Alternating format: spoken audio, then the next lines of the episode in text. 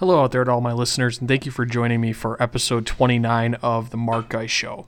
Uh, so I've got a pretty exciting slate of topics to talk about today. They may seem like they're unrelated.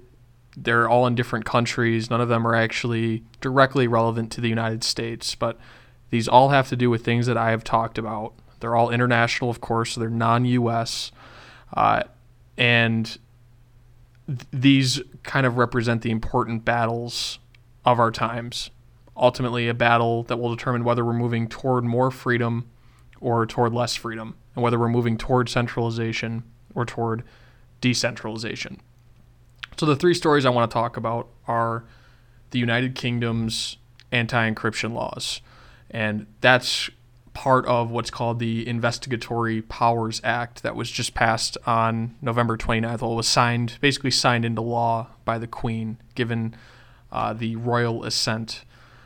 Uh, so I want to talk about the anti-encryption provisions within that act. And a lot of other things were passed within that act. There was also basically giving much of the law enforcement apparatus in the in the United Kingdom the right to access internet browsing records without any specific warrants. Uh, about thirty to forty agencies have the right to do this now after this act has been passed. But I want to talk more specifically about the anti-encryption provisions within that law. Next, I want to talk about India's war on cash. Basically what India's done, they've outlawed their five hundred and one thousand rupee bills, which is equivalent to about seven dollars and fifty cents and fifteen dollars, uh, basically overnight and with very little warning for anybody. And this is a country that has been very dependent on cash. About ninety-eight percent of its trans- uh, transactions have been conducted in cash. And now you've taken away these two kind of standard everyday bills. And so you've forced a lot of people to, to, to convert into bank deposits and to enter the banking system. And I've talked about the war on cash in the United States previously, but I think India's war on cash is very similar to what Kenneth Rogoff talked about. And I, I will link to that episode. I forget which episode specifically was the war on cash, but I will have that on uh, uh, on my website in the suggested readings uh, portion of that page. Uh, next, I want to talk about Italy's referendum, which resulted in Prime Minister Renzi's resignation. And the short description of, of what happened there was Prime Minister Renzi had promised to resign if this referendum did not pass. So referendums, we've seen them commonly in Europe. They are used in certain states in the United States, but they are more of a uh, more of a phenomenon in Europe. So the United Kingdom, we saw them deciding to Brexit, deciding to leave the European Union through referendum, and it's basically direct democracy. The people directly vote on a particular issue. And what this referendum was trying to do was to alleviate gridlock, was the purpose that they gave.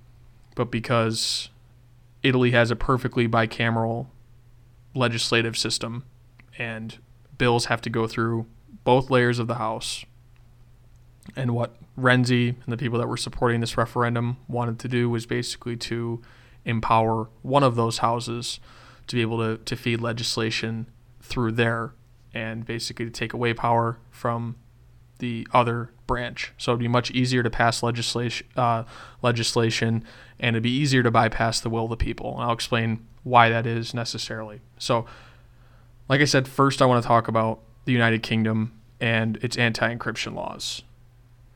So why is encryption important? Why am I talking about it? Why should we be worried about it? Why I think it's important to the liberty movement is because it's one of the vital ways to maintain confidentiality and anonymity in the computer age. So I've talked about computers and the internet being central to having more power, to, to, to giving more power to the individual, basically, and how it's empowered us to be able to make far more individualized transactions, to not need to rely on one-size-fits-all types of stores. You can shop at a variety of different websites that are catering to the particular niches that you belong to. Um, also, it, it's enabled us to communicate in ways that we've never been able to before in human history. But with that when communicating, there are logs of this communication. Everything is tracked. If the government's ambitious enough, it can get its hands on particular, you know, particular lines of communication that you've had, your internet browsing history. Uh, and because this record has been taken, I think people's security has been diminished. And you see all these people's uh, identities getting hacked. I think that's that's a pretty obvious result of things going far more digital and things being moved to computers. These systems are vulnerable no matter what you do. I think the hackers, the hackers are always going to be one step ahead of you. And the government also is going to be always investing significant sums of money to try to stay ahead of the average consumer and to be able to keep tabs on who it wants to keep tabs on. So why encryption is important specifically, and and what it is. What first comes to mind when you think of encryption is kind of a legal underground activity, that you have something to hide because you don't want the government to see it, you don't want other people to see it, you're ashamed of it. That's what a lot of people think of when encryption first comes to mind. But in reality, it's used by individuals, businesses, charities, and governments across the map to protect personal information, like I said before, maintain confidentiality, and preserve customer confidence. Because like I'd said before as well, hackers are always going to be one step ahead of you, and encryption is a fantastic way to keep things safe from hackers. The best analogy I've heard is to a safe. Basically, end-to-end encryption is what I'm going to be talking about specifically, but generally you can think of encryption as being a small lock on this particular safe where information has been put into that safe, and you and the other intended party are the only ones with the keys to this lock. No one else can get into and access the information in this safe unless they have that key, unless you give them the long code that can that can unlock this lock and get you into the safe. So the utility of encryption is obvious, but the oftentimes unthought of benefits of encryption come in the face of, of an oppressive government. So I I know that I've talked on this show about kind of guns being a being a great equalizer, and how once a government gets oppressive and, you know, wants to infringe upon your liberty, guns are one of the last lines of defense that you have against that oppressive government. But I think encryption can fit right into that category as well, because if, if a government tries to keep too close to tabs on you, if it wants to infringe on your freedom in that way, encryption is a great way for you to be able to communicate with others, and whether that's sub- subversive type of uh, type of communication or what, encryption does protect you from those that you don't want to see what you're doing from being able to see it. Governments always, uh, obviously realize this function of encryption, so they'd like nothing more than to control it, or at least to, to try to control it. And then in steps the government of the United Kingdom with this Investigatory Powers Act, as I had said in the in the opening, was signed into law, essentially, you know, their ver- their version of signing it into law on November twenty-ninth. Uh, so I'm a little bit late talking about this, but still definitely worth us talking about. And the details of what this act did in terms of encryption. Uh, so this is the direct language. Quote, "The Secretary of State may give a relevant operator a notice, a technical capability notice, imposing on the relevant operator any applicable obligation specified in this notice and requiring the person to take all steps specified in the notice for the purpose of complying with those obligations." So then one of those obligations pertains to the removal of electronic protection when requested. So obligations uh, relating to the removal of a relevant operator of electronic protection applied by uh, applied by or on behalf of that operator to any communications or data. So what is electronic protection? That's encryption. That's end-to-end encryption, having some sort of protection on information. You're now required by law to give the key or whatever uh, whatever is required to access that information. So this is a huge blow to encryption. What I think is impossible about this is the private sector is always going to stay a step ahead of the government. I talked about hackers staying ahead of the individual and hackers always being able to stay one step ahead of those trying to control them. That is certainly true, but the internet as a whole, so it's not just going to be people in the in the United Kingdom that are coming up with ways to get around these laws and to make it impossible to, to see. The ingenuity of people is kind of impossible to, to comprehend. And they will stay one step ahead of this legislation and will be able to still encrypt files no matter what the no matter what the government of the United Kingdom would like to do. But why this is important is it shows what governments are trying to do. They see the potentials for freedom that the internet offers and that particular features of the internet offer. So you see the U S government's approach to Bitcoin and how it, it really doesn't want to give it any credit, doesn't want to recognize it as a competitor for the dollar or for other currencies. Uh, with encryption, it would like nothing more than to be able to control this because it puts power in the hands of the people. Now, is freedom dangerous? And can freedom be dangerous? And I've said this many times on this show, yes, it can be. Freedom is not perfect. Just as I talked about, free markets are not perfect, but you need to look at the positives and the negatives. And the founding fathers were correct that you should not be willing to trade security or trade your liberty for security. Now, to a certain extent, living in a society, you are trading some of your liberty for security.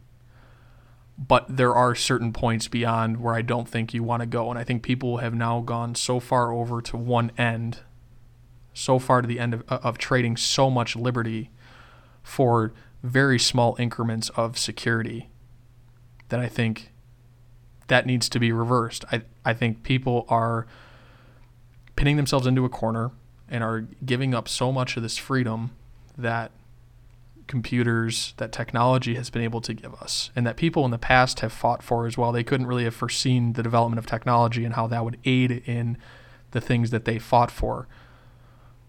But that, in tandem with the technology that has arisen, really makes it possible to be more free today, I think, than ever before. But that is not what governments would like. And that's why these types of laws are coming into effect. Somehow the people of the United Kingdom did not fight this lock, stock, and barrel. But I, I do have to say the U S has done similar things here without much really say from the people. And when the U S is on a war footing, it becomes even less likely that the people are going to show any sort of resistance because they're so willing to trade that liberty for any semblance of security. So I wouldn't be surprised to see the U S try to do the same thing here when the opportunity presents itself. Right now would be the worst possible time probably to try to do that just because you're riding this, this wave of populism. People don't really think of the U S being on a war footing, though we are in other countries, but there's there's not a there's not a big war going on. But if and when there is a big war, that is the perfect time for government to step in and to enact laws that otherwise would have seen or would have been seen as unconscionable. And we've seen that throughout American history. We saw it recently with the Patriot Act under George W. Bush. That was able to be passed through because people were scared. People were scared after nine eleven. They were scared that there was going to be another attack on U S soil. So they were willing to make such a lopsided trade of, of their liberty for more security that this ridiculous legislation was able to pass. And you've seen it before that too. I think the Patriot Act is probably perfect. Probably one of the f- first things that a lot of people my age remember. You know, nine eleven is is a little bit foggy for me. I was nine years old, but I remember I remember the event and I remember the aftermath. And I remember what was forced through directly afterwards. And so I think a lot of people my age, the Patriot Act would be the first thing they think of, of the government taking their liberty in the name of security. Uh, so I would be scared of this on U S soil. I know it's it's easy to, to think that because it's happening elsewhere, that it never can happen here. but the United Kingdom is one of the closest allies of the United States, quite possibly the closest, maybe second after Canada. But the United Kingdom also is significantly more powerful than Canada. Uh, but it, if it can happen in the United Kingdom, it can certainly happen in the United States. And I've talked about the parallels between Brexit and the Donald Trump victory, showing how similar these two countries are and how there's a divide in the United Kingdom, just like in the United States, between really urban and rural people. And the rural people have kind of responded to what they see as an as an overtaking of the country by the elites by riding this wave of populism. How the United Kingdom thought it was best was to vote in favor of Brexit, to leave the European Union, to bring power closer to home. They saw these, unaccount- these unaccountable bureaucrats in Brussels as controlling their lives. So the best way for them to to take back power from the elites was to leave the leave the European Union. The United States, the largely rural voters that supported Donald Trump to victory. I know obviously there was support for him all over the country, but the reason why he won was because of rural America. And I'm lumping in smaller cities as well into that. So it's not just small towns of, of five hundred or fewer people. Uh, but they saw the best way is voting this this guy that had never been in politics, that wasn't part of the, the Democratic or Republican machine, that pissed off a lot of the people that they also did not like. And they thought that was our best path to try to take power back from the elites. Now, it remains to be seen how successful either of those two things are. Um, but I just want to implore you to think about the connections and the similarities between the United Kingdom and the United States, and how this law passing there makes it a true possibility in the United States. And I think it would make the United States government a little bit more audacious in terms of, well, the United Kingdom passed it, so look, it, it must have some efficacy, so we should pass it here now. We should try to get that through Congress in the United States. But the attacks on encryption should be concerning. And yes, I know that encryption can be used for crime purposes, and that there are a lot of there are a lot of negative uses of encryption, just like there are with any tool that helps a lot of people. You know, um, uh, imagine how much a car has enabled us to travel far further than our ancestors ever could have. Imagine all the uses of your car, how you're able to get a far wider range of goods and services because you're able to travel places in your car. You're able to have a far wider range of places of, of potential employment to choose from. You're able to see your family far more often if you live at any distance from your family. All these great things about cars, but it can also be a tool of death, and a lot of people can die in car accidents. And somebody drunk can get behind the wheel and hurt themselves and others. Somebody can use it like uh, um, that that truck that truck uh, bombing, basically, or where he was plowing over people over in France. You know, it can be used as a weapon directly in that way, intentionally used as a weapon. But does that mean that we should be critical of cars? No, it should be we recognize that there are negative t- there are negative uses to any great tool. And encryption is a fantastic tool that protects us, that protects confidentiality and anonymity, and there are so many beneficial uses to that. So nobody should be saying, well, I don't need encryption because I'm not sending anything that I don't want it, or that I need to protect from other people seeing. Well, just because you say that now doesn't mean you won't be in that position in the future. It doesn't mean that the government will change and that you will now feel the need to encrypt your information, to protect your information from them being able to see. And you don't know how your life situation will change over time either. So anybody that's in favor of liberty and freedom should be very concerned about these anti-encryption laws. And if anybody brings it up as a possibility to implement in the United States, fight this lock, stock, and barrel. Because really the internet and computers are one of the last, really one of the last battlegrounds for freedom.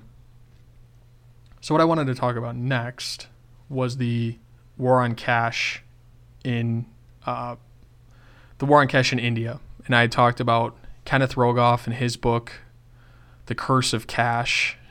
And I talked about it in a previous episode. Like I said before, I will link to it. I don't remember what episode number it was, but there will be a link to it on my suggested readings portion of uh, of the website.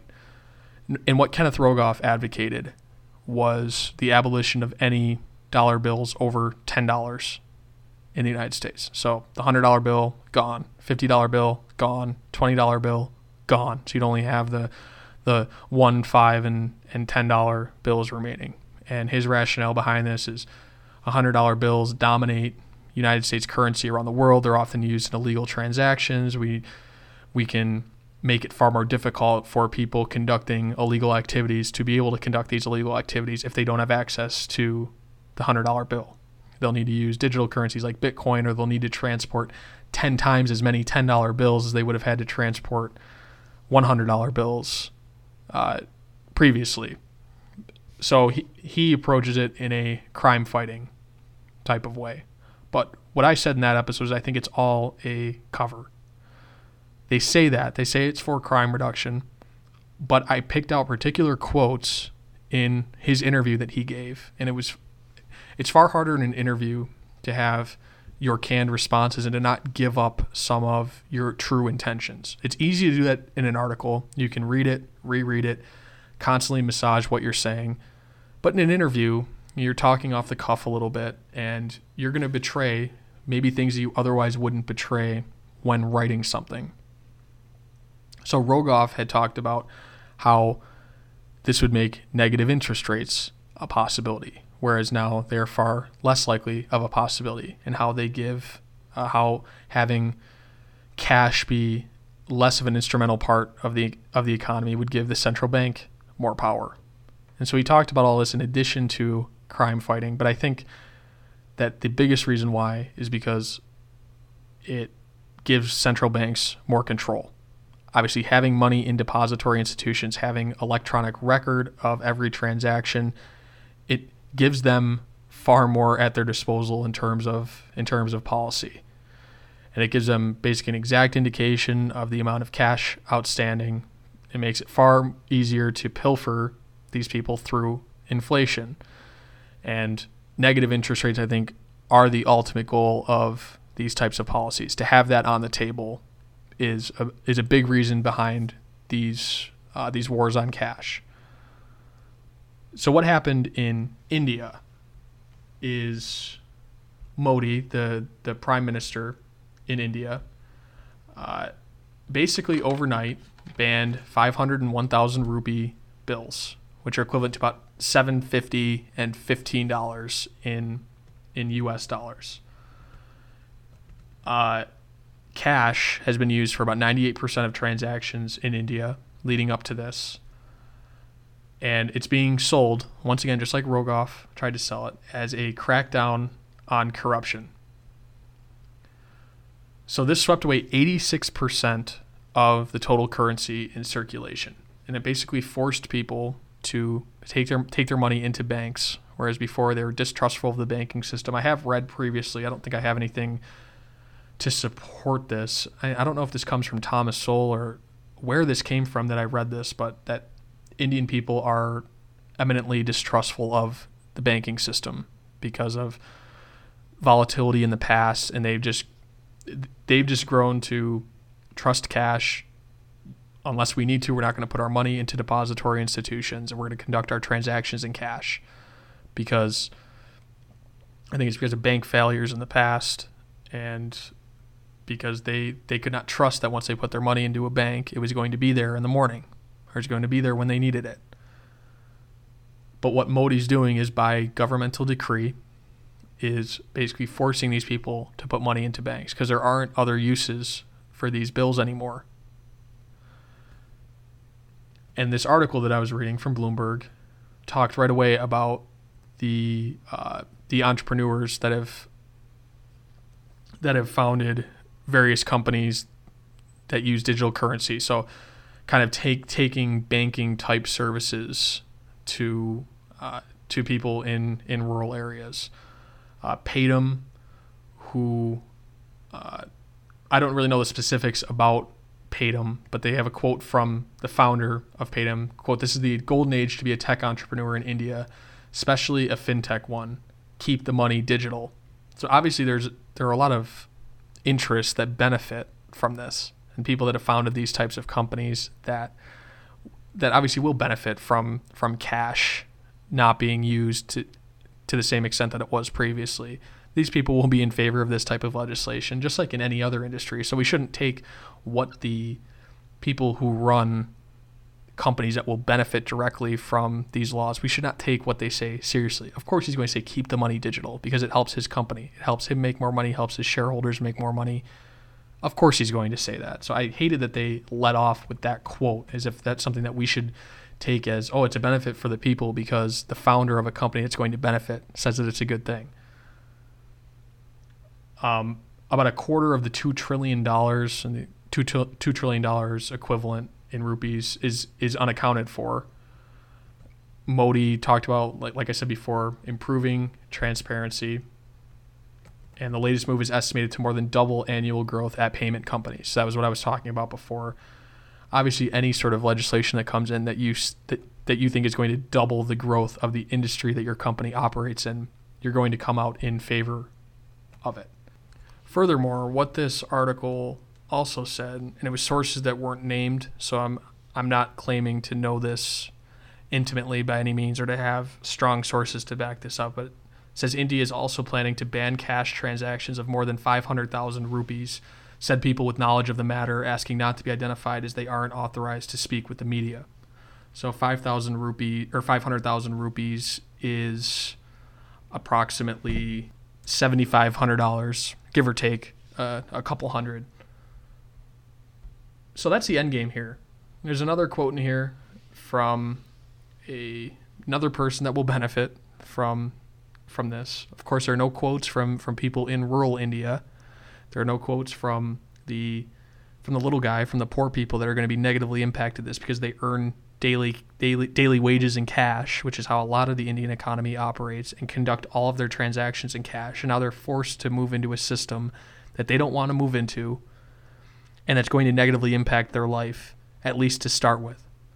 Um, and this quote really irks me. So, Tuesday's bold move will push all those fence sitters to make a jump into the world of mobile and digital banking. The learning curve will be steeper and faster as this innovative move has pushed people against a wall and is forcing them to change transactions into lesser cash-intensive ones. And I have such a problem. This is part of this elite mindset that we know what's the best way for people to operate. And if people aren't operating the way that we think they should operate, we need to push them in that direction.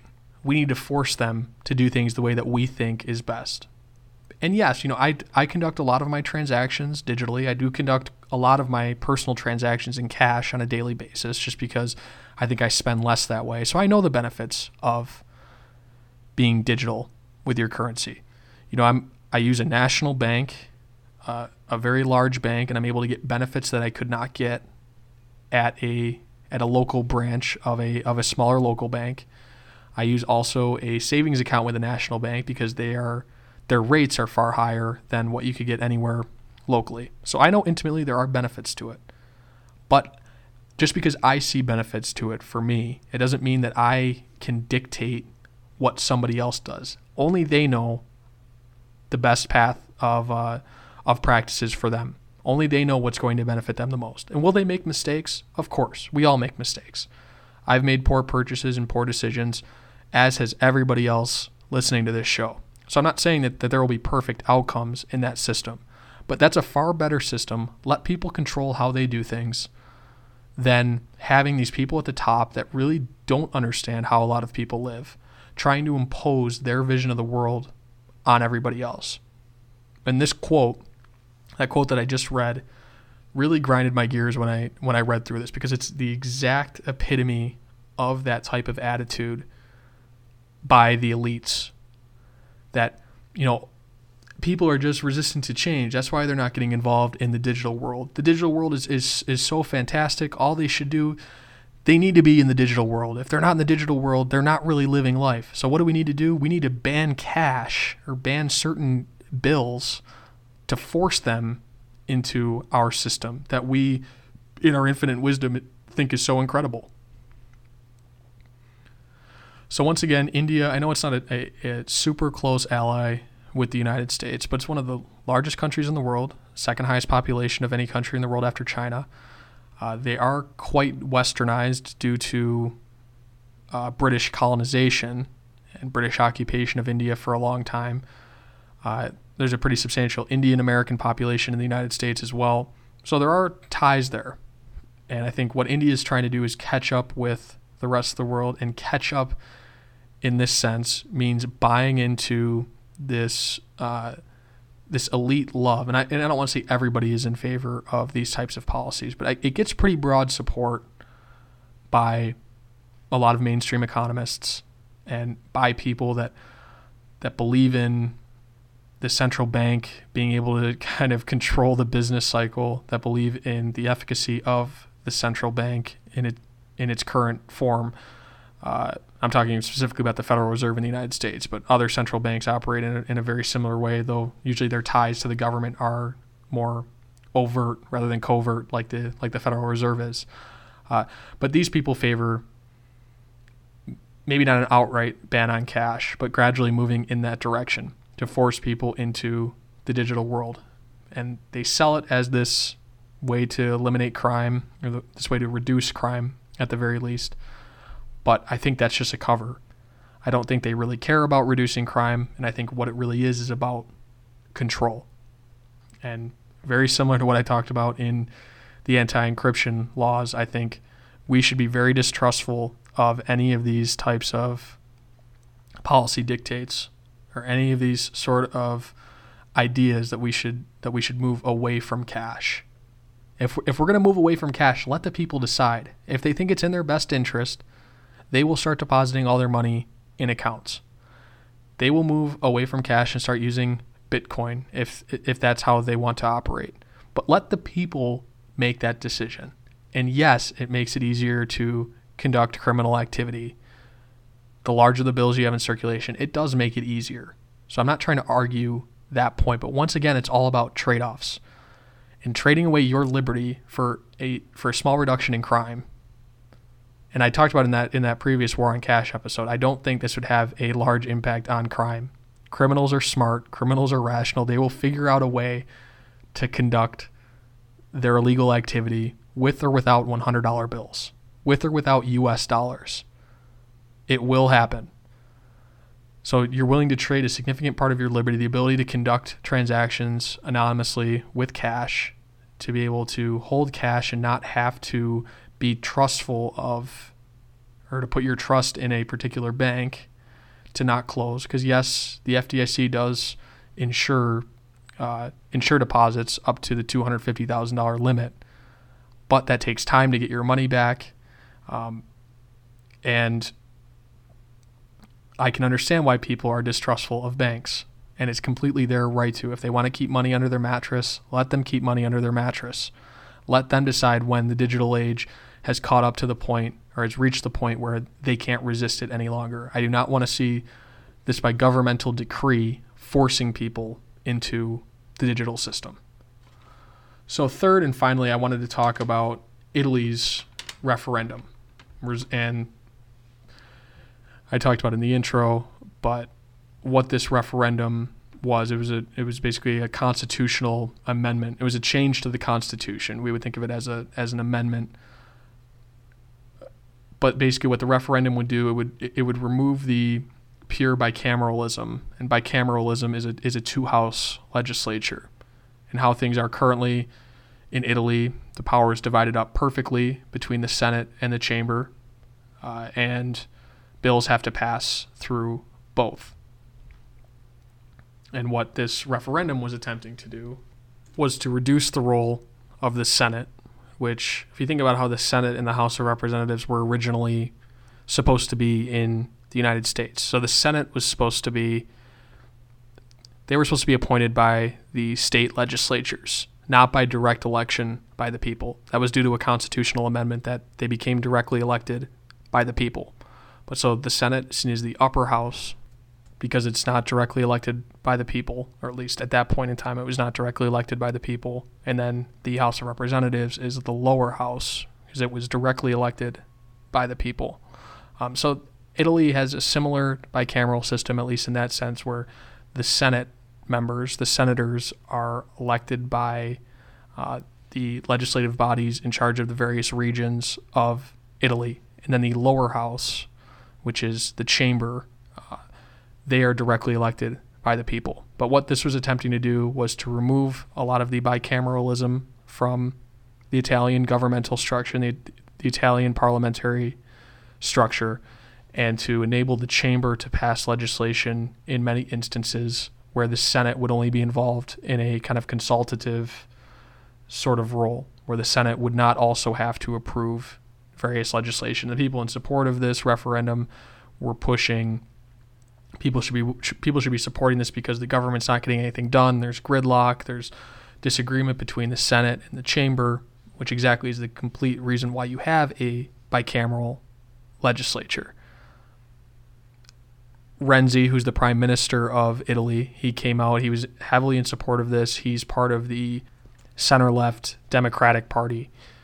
Uh, so he basically hitched his wagon to this referendum, said if this referendum does not pass, I will resign. And the Italian people came out in overwhelming opposition to the referendum and voted against it. It was about a sixty-five thirty-five split. I don't have the exact numbers in front of me. It was over sixty percent in favor of no. I think it was more like sixty-two thirty-eight or sixty-three thirty-seven, something like that. But it was an overwhelming portion of Italians came out against this. And the turnout was was very high as well. I believe it was about sixty-seven percent of eligible voters turned out to vote in this referendum, which when you compare it to, say, presidential elections in the United States, where you're lucky to get fifty percent turnout, uh, that's that's pretty strong. It showed that people were concerned about this and did care about how this referendum went. So this does kind of fit into, it doesn't fit perfectly into this equation, but I've talked about the parallels between Brexit and the Donald Trump election, kind of this wave of populism running across the Western world, running across Europe, running across the United States. I think this can at least be loosely tied in to that type of movement. I don't think it's, I don't think there's enough information yet to be able to say that Italy is going to have a strong movement to leave the European Union, or that populism is going to really run rampant in Italy. I don't think that this single vote in and of itself is enough to make that kind of declaration. But it does show that the people of Italy are not just going to listen to what their leaders tell them is most beneficial. And they aren't necessarily going to just assume that because there is some gridlock and that government isn't necessarily getting things done as quickly as those in power would like it to happen, that this doesn't mean that you need to go out and change the Constitution, or that changing the structure of your government is the way to alleviate this gridlock. And they probably saw that there are some unintended consequences here that could harm the Italian people. But it was a loose coalition of both far left and far right uh, parties, and I don't think this is a long-term coalition in Italy. Like, I don't think that they could spearhead a leave the E U type of uh, type of movement. Quitaly was what I've heard that that it could be called, kind of like Brexit uh, in the U K, and I liked that, Quitaly. Uh, but I don't know if they're going to be able to have this kind of long-term coalition that you would need in order to spearhead a leave the uh, leave the European Union movement.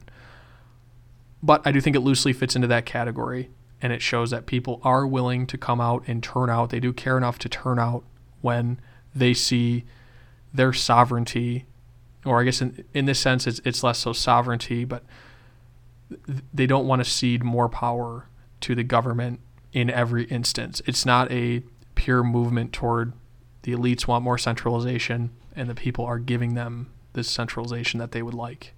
And this isn't necessarily directly related to the referendum, but it's also very relevant to Italy and to our own banking system as well. But after this referendum, banking stocks crumbled, and Italy's banking system is in complete disarray.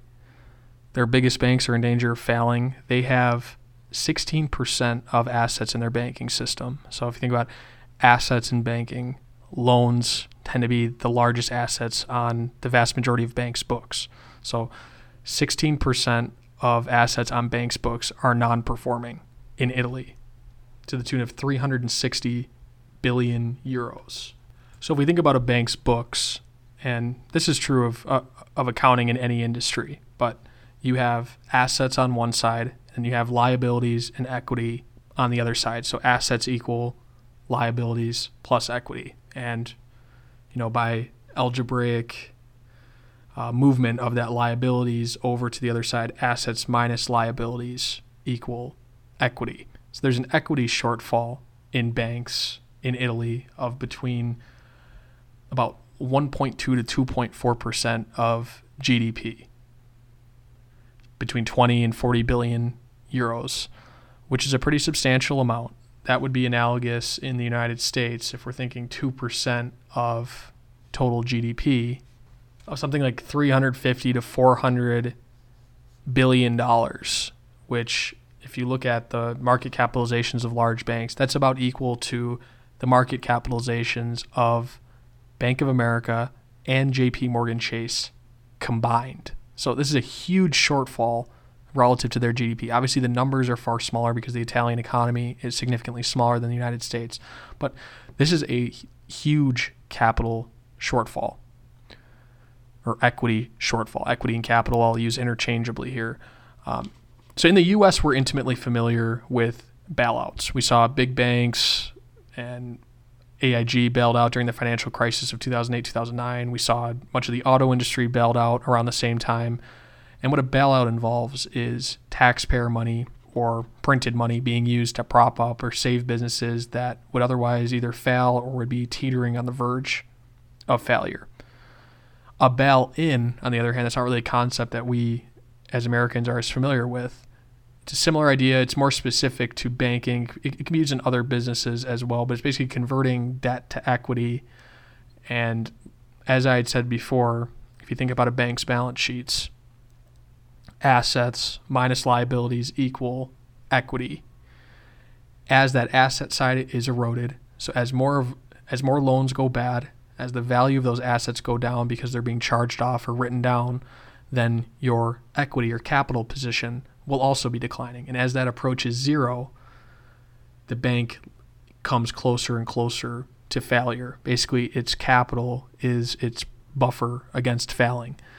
And then to clarify just again before I go on, if we're thinking about assets at a bank, loans are a bank's largest asset. Conversely, the largest liability on banks' balance sheets are its deposits. And then its equity is made up of stock, retained earnings, which is essentially net income minus dividends that have been paid out to shareholders, what's been retained in the company. Uh, so when we think of that equation, what a bail-in does is allow for a bank to convert its creditors, and depositors are among those creditors, into holders of equity, so into stockholders basically. So think about you as a as a deposit holder. So I'm I'm now looking at it from the individual's perspective, not the bank's perspective. And this is a very simplistic example. They've also talked about depositors, at least initially in this, being completely exempt from any of this erosion of their of their position as creditors in the bank. But say that they're converting ten percent of deposits into equity or into capital, into into stock positions in the company. What the bank would do, you know, without your consent, without you deciding to to buy this amount in stock, they take ten percent of, let's say, your ten thousand dollars in deposits in in your account at the bank and convert it into stock. So now you only have nine thousand dollars in your account and you have one thousand dollars worth of stock in this bank that was in such a poor financial position that they needed to pull this kind of stunt to recapitalize. And this should be quite scary. I mean, I would definitely call it insidious, deceitful, and what Italy would like to do uh, would be to be able to bail out the banks with taxpayer money, which obviously has its huge implications as well, which I think is even worse than a bail-in. But what Italy wanted to do was to be able to bail out its banks before having to resort to bail-ins due to due to European law, they're not able to do that without having some sort of bail-in from from uh, from creditors, from bondholders, is what they've said. They haven't necessarily targeted depositors yet.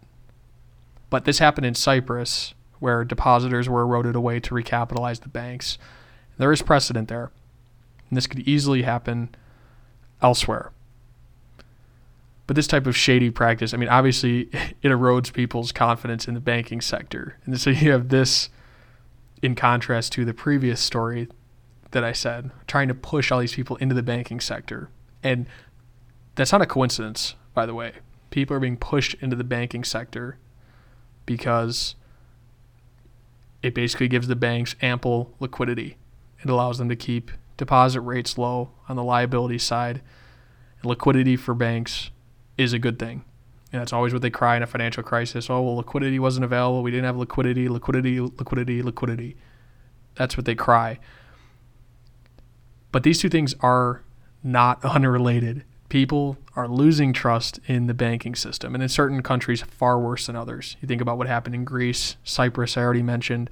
Italy is going down that same path where their big banks are in horrendous position and have sixteen percent of your assets as non-performing loans is incredible. And that's just not that's not just one bank. That's across the entire economy. So there are some stronger, medium-sized banks, I'm sure. They're kind of all being dragged down by this because there's just a, a poor perception of the Italian banking system.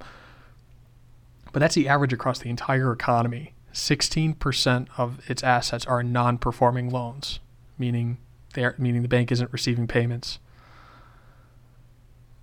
So this should scare us. But once again, kind of the common theme of this is this hasn't happened here yet. This has not happened in the United States yet. And we can see how these things go wrong. We can see the negative implications of these types of policies, and we can use that information to fight any of these things that are attempted at home. But I think they all fit in this theme of decentralization versus centralization. One group of people would like to continue to centralize power, continue to consolidate power, and generally the people, obviously this isn't everybody, there are huge movements to huge movements in favor of consolidation of power among regular people, but regular people have gone to the voting booth and they have said through their votes that we don't really believe in centralization. We're going to fight centralization in certain ways. And it's not a perfect trend, of course, and there are still a lot of policies being implemented that represent additional centralization rather than moving in that other direction. But I am optimistic, and I think that the more that these types of things fail, because you're going to see Italian banks fail unless there's some sort of European Union bailout that comes in and saves the banks. But you're going to see all the mistakes that they've made and that the central banking apparatus has made, and that these banks, by basically making riskier loans, primarily due to interest rates being suppressed worldwide. So they've made riskier rates to chase yield because it's, diff- it's so difficult to find yield in today's environment because interest rates are so low. Um, so all the risks that these banks took should be hopefully a cautionary tale for banks in the future.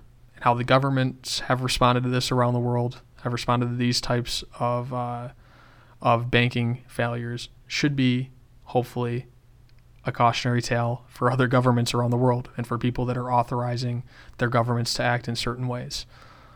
Uh, so we should be following all these stories closely. I'm going to try to keep updated on these. It can be difficult sometimes to follow these global stories because I'm not necessarily intimately familiar with how their political systems work. Uh, but I do think domestic news is important, obviously, but think about all the other countries in the world and everything that's happening in all these other countries and how we're so interconnected now. Really, what happens in other countries does intimately impact us in a certain way. You may have to think kind of two steps removed from the immediate impact of the policy, but these things do impact us, and we should be following these things, and these are important battlegrounds for the future of liberty. So I think that's all I've got for today. I did want to once again say that we are out on the iTunes store, so please subscribe to us there. Uh, you can subscribe to our feed directly. Uh, you can also subscribe through virtually any other podcast aggregating app. Definitely anyone that uses the iTunes system to subscribe. I've mentioned Podcast Addict as being my favorite, and I know they use the iTunes search engine, so anything available on iTunes is available on Podcast Addict. But uh, we should be available on virtually any other one out there. And if we're not, please let me know. You can comment on my site, or you can reach me on Twitter at Mark Geis. My last name is spelled G E I S E. Obviously, you see the name of the show. It's my first and last name. Uh, or you can email me. It's Mark, my middle initial R, Geis at gmail dot com. So Mark R Geis at gmail dot com. But I would love to hear if you're having any trouble accessing the podcast on the particular app of choice that you use, or the particular way that you have to access podcasts. I will get it out there immediately, because I'm still kind of learning this game as I go along. So I've tried to cover all my bases, but I'm sure there are some out there that I just have not been able to submit it to, or that haven't been approved. So I appreciate you listening. Thank you for being part of this, and I will talk to you again soon.